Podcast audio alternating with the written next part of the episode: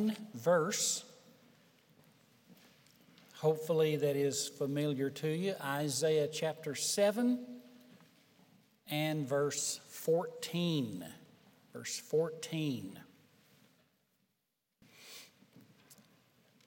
Isaiah seven, verse fourteen. Therefore the Lord himself will give you a sign. The virgin shall conceive and bear a son, and thou shalt call his name Emmanuel, which means God is with us. An old preacher, now with the Lord, named Martin Lloyd-Jones. I was reading some of his writings this week. He says that there is no time of the year in which one can prove the existence of the devil than the season in which we celebrate the birth of Christ. He said, from the crass materialism and the sentimentality of it. In other words, this uh, everybody's uh, Christmas is about having goodwill to everyone. Uh, everyone be happy, feel good. And then just the fact that it's often used as a time of favorite indulgences. He says, Satan's attempt to distort the meaning of the virgin birth and his success in it is evidence of his existence. For what truth has been distorted, omitted, than the birth of Christ? Others take the opportunity during this time to mock the birth of Christ. Bill Maher, one of my favorite theologians, he says the virgin birth of Christ in the first century is like any other myth of which the ancient gods were said to have some sort of supernatural beginning. He points to Hercules and Horus and and some such as that. But there are some pretty big differences between the births and origins of the gods of the pagans and the virgin birth of Christ. One is, none of those were predicted. Amen. Here in Isaiah seven fourteen, this is seven hundred years before Christ. Christ's birth was predicted that he would be born of a virgin. They, their fame arose, and their the narratives about their births arose after they became famous. The gods would be, would do something in history according to the myths and legends, and then they would come up with these birth stories. Not so with Christ. And none of these were holy. For example, uh, one god was the son of Zeus. Zeus was a philanderer. He was the main god on Mount Olympus, and he would go and impregnate mortal women.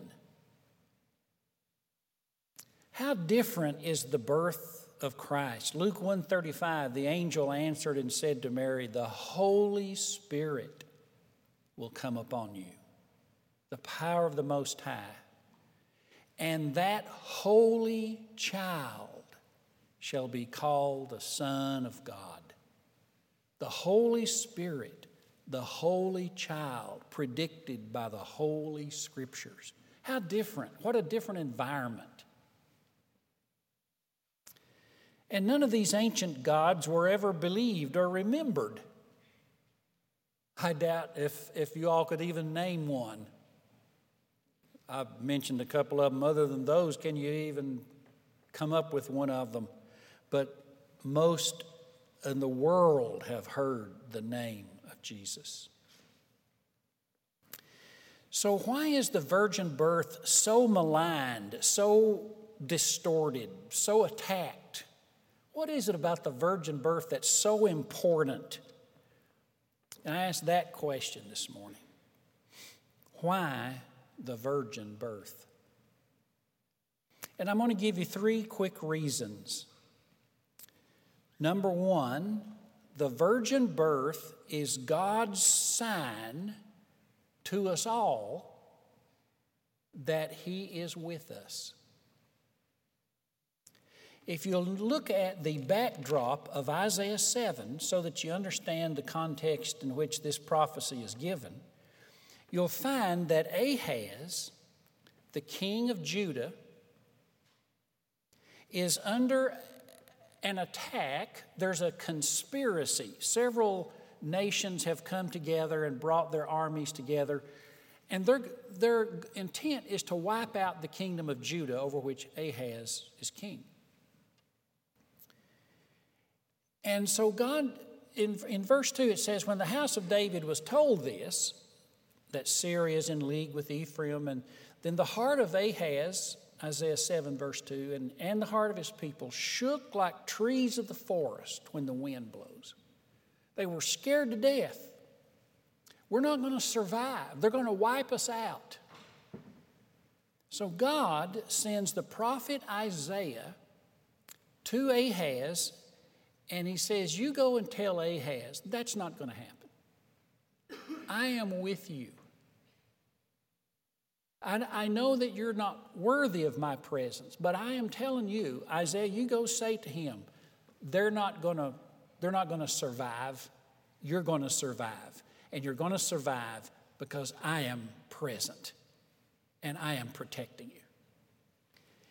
And then God says, and tell Ahaz, if he doesn't believe it, ask for a sign. He says you can ask for a sign in verse ten of the Lord your God as deep as Sheol or high as heaven. Whatever kind of sign you want.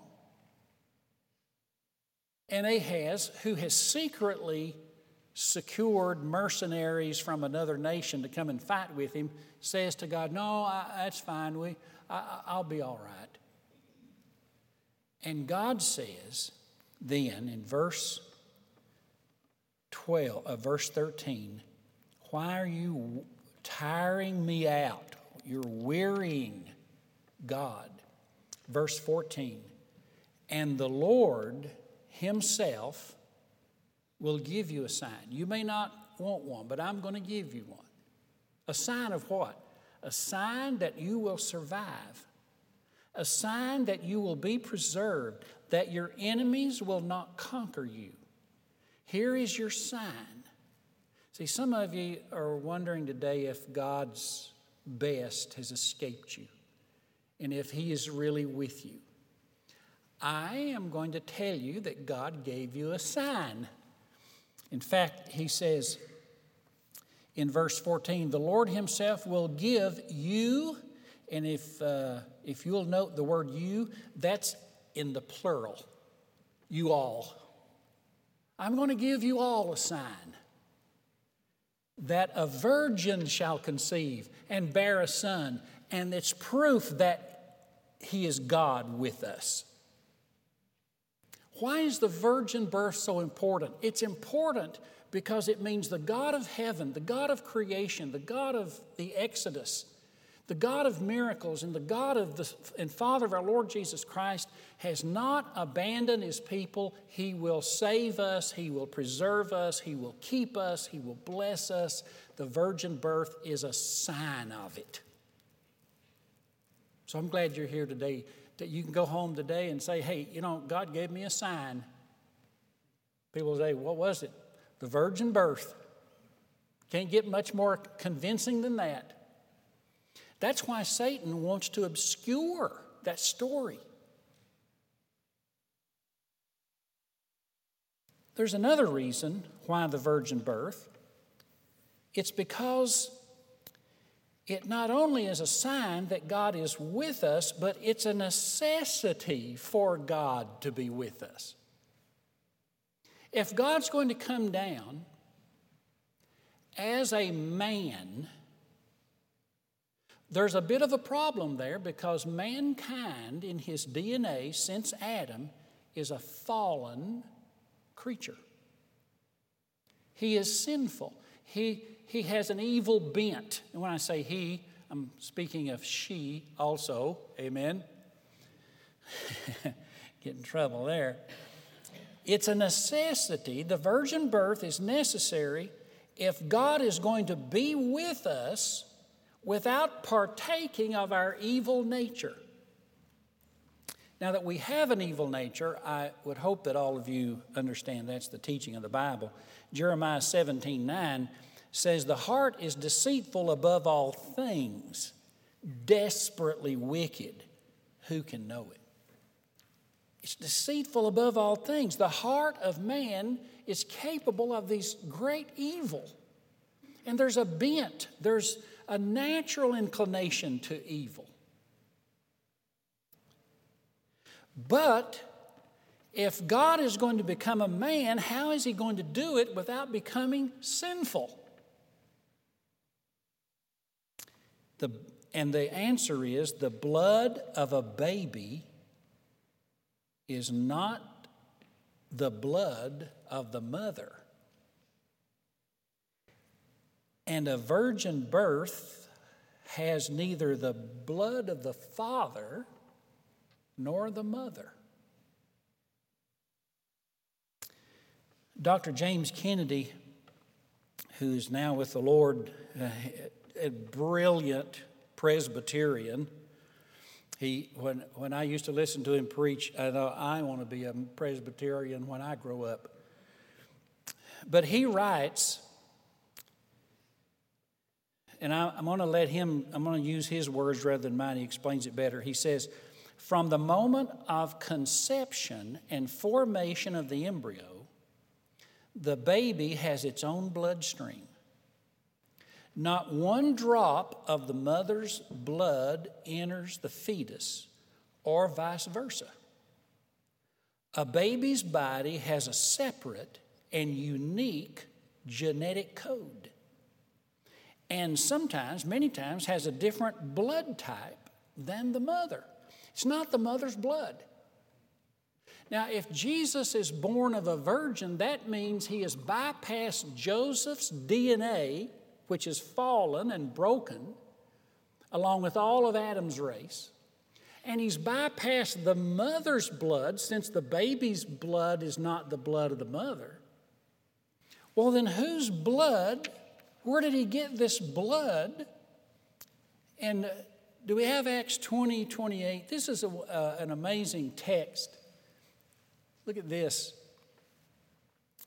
Paul tells the pastors in Ephesus, he says, "Pay careful attention to yourself and all the flock in which the Holy Spirit has made you overseers, and care for the church which he purchased or obtained."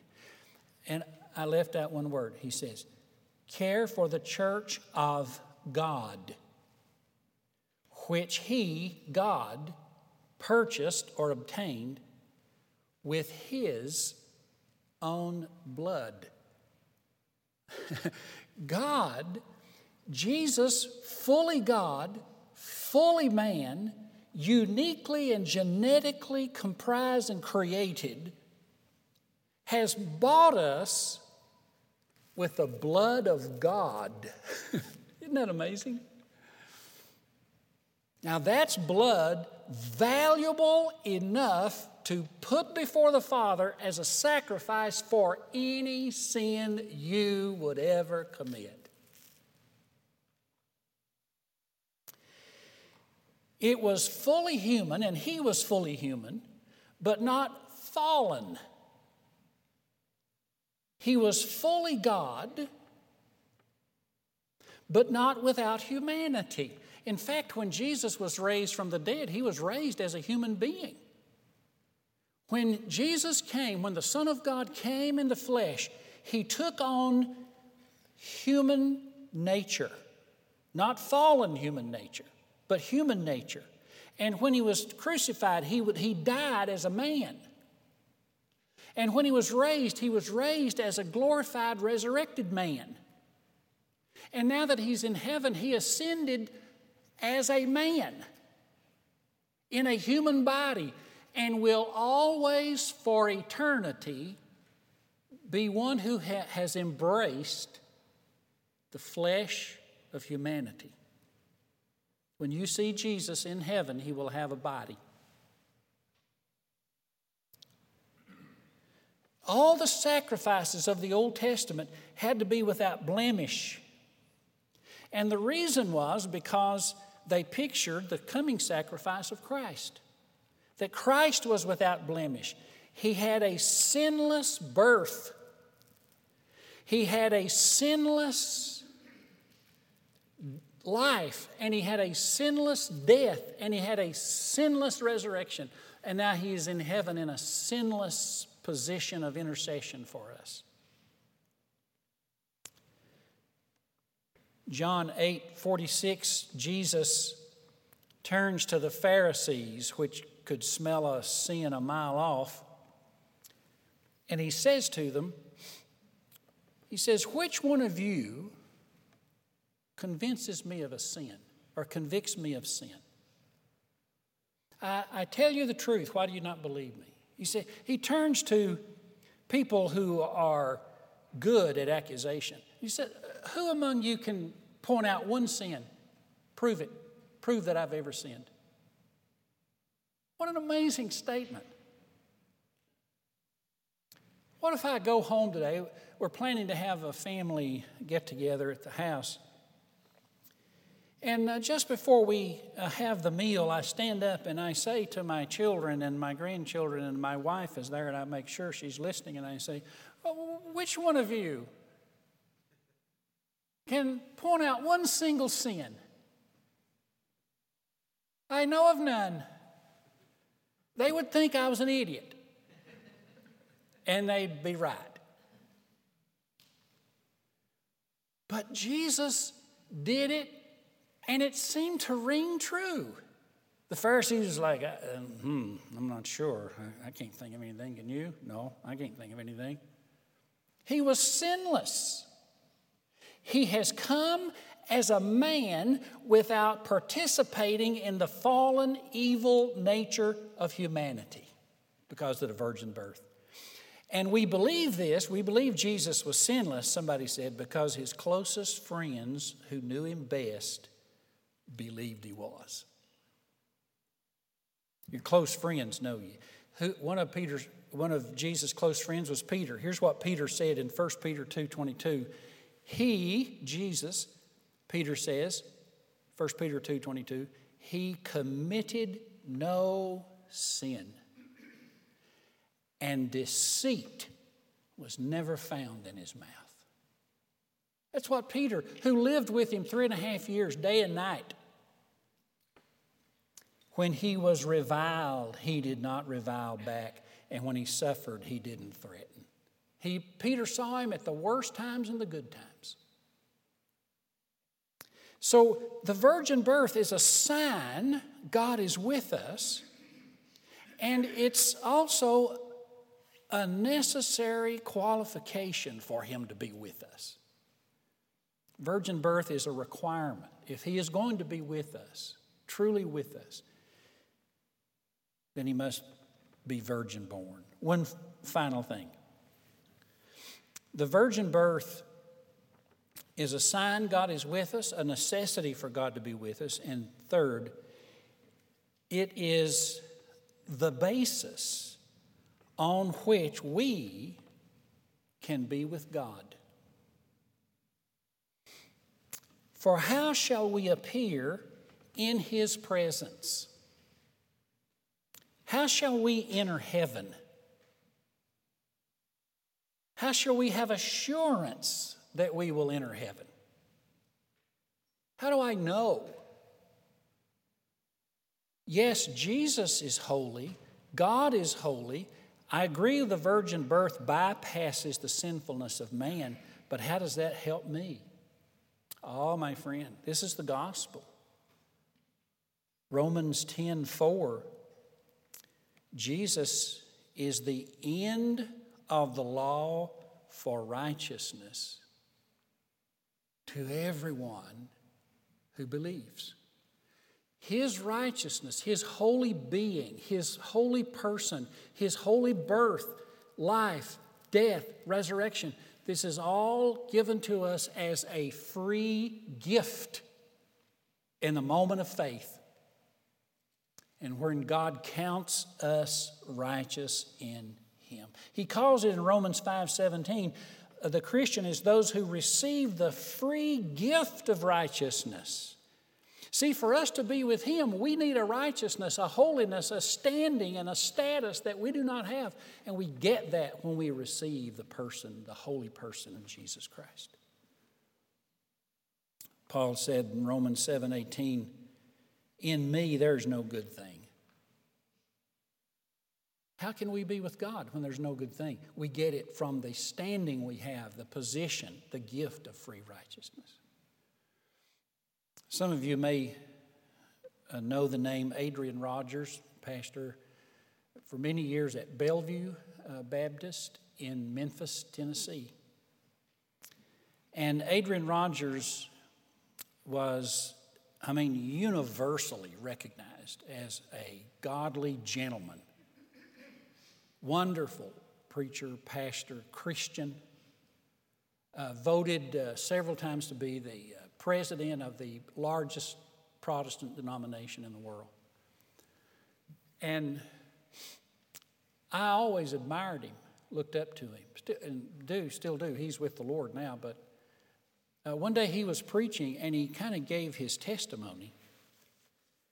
And he said he got pulled over by a policeman. And he talked about how he lied to the policeman and how God convicted him of lying to the policeman. I was like, what? Not Adrian Rogers. You don't lie to the policeman. I would never lie to a policeman. I would stand in the pulpit and lie to y'all that I would never lie. But I thought, man, even Adrian Rogers, even Adrian Rogers, see, the best of us must have the person of Christ to be our standing before. Aren't you glad we have that? Aren't you glad? No wonder it's joy to the world the Lord has come. Because he's for me, and his righteousness is for me, and his standing is for me, and his holiness is imputed to me. John R. Stott, some of you might know his name. Uh, not as many as Adrian Rogers or John R. Stott is from England, but he was the Billy Graham of England. And Time magazine put him among the one hundred most influential men in the world. And indeed he was.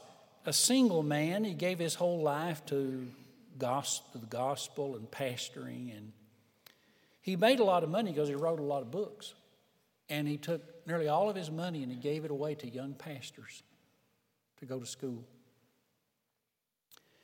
The Queen of England invited him to be her chaplain. Most influential.